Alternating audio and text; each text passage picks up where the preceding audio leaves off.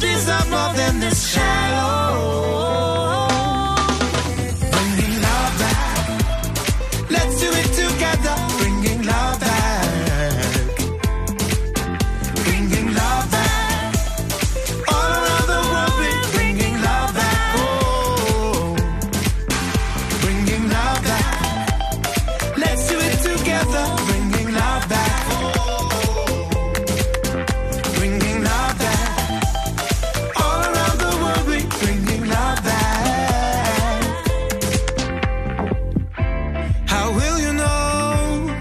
Unless you try? Take a chance, put your heart on the line.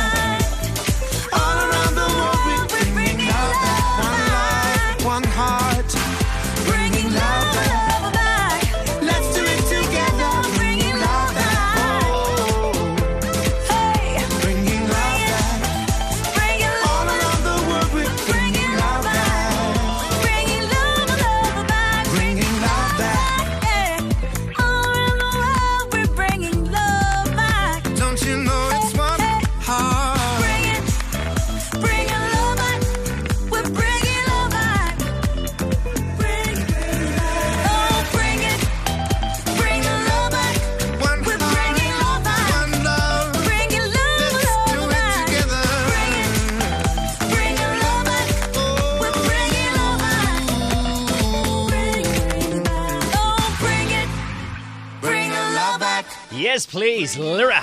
And Jeremy Olivier in bringing back love on Good Hope FM, powering summer. Music from uh, Crazy White Boy on the way, and Neil Anthony joins us in studio in a little bit. We've been asking you all afternoon if you had an abundance of lemons, what would you make, right? If life were to hand you lemons, what do you do with them? 089 209 497. We'll get the answer from Neil on that in just a bit. We'll go around the studio and take some of your calls on 089 210 9497. First, though, Jerry has deets on what's happening on the roads.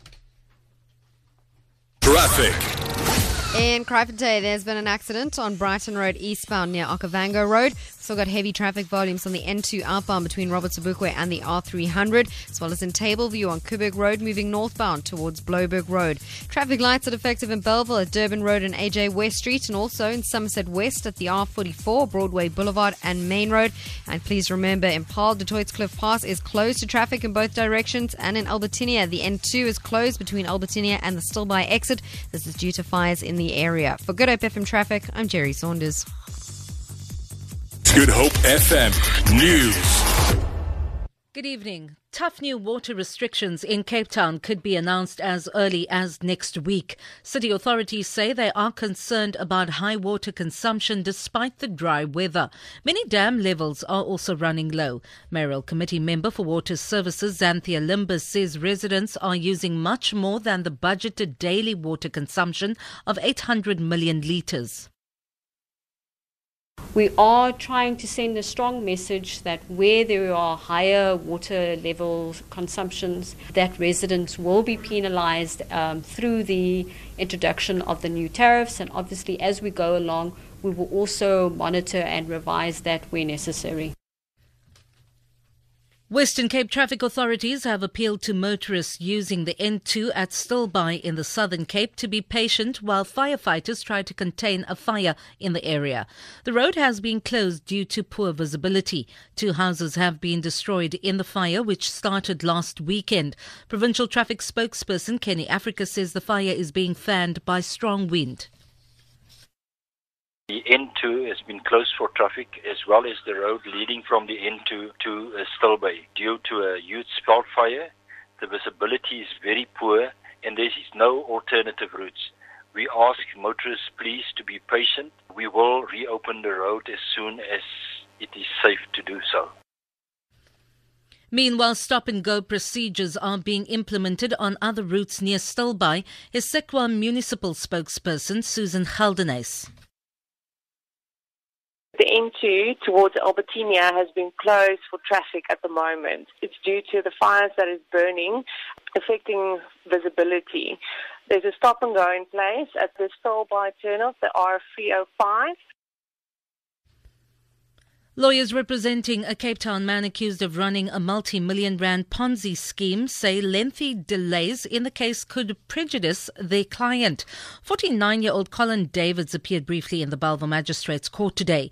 He is charged with fraud and of contravening the Financial Advisory and Intermediary Intermediary Services Act and the Banks Act. Davids was arrested last year after allegedly promising investors higher than expected returns.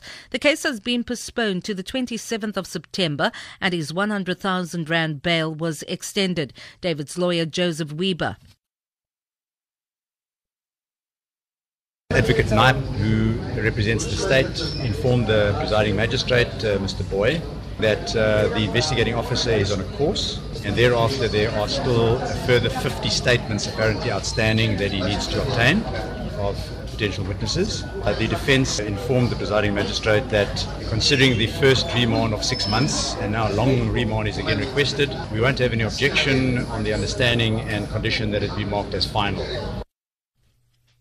At least 26,000 people have fled Gambia into Senegal amid fears that President Yahya Jammeh's decision to stay in power could spark unrest. Members of Gambia's National Assembly earlier today voted to extend Jammeh's term in office for three months, a day before he was due to hand over power to the opposition leader Adama Barrow. Jame has refused to step down, launching an appeal which the Gambian Supreme Court says it will consider in April. West African leaders say President elect Barrow should be sworn in tomorrow. For Good Hope FM News, I'm Vanya Klitschko-Collison.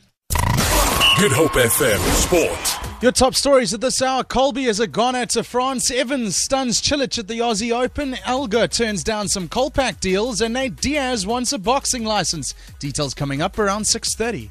Back to the music on Good Hope FM. Things are only going to get hotter.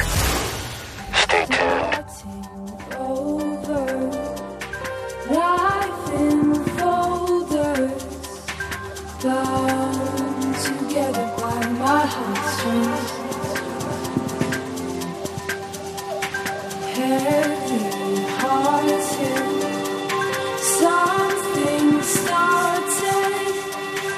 taking me.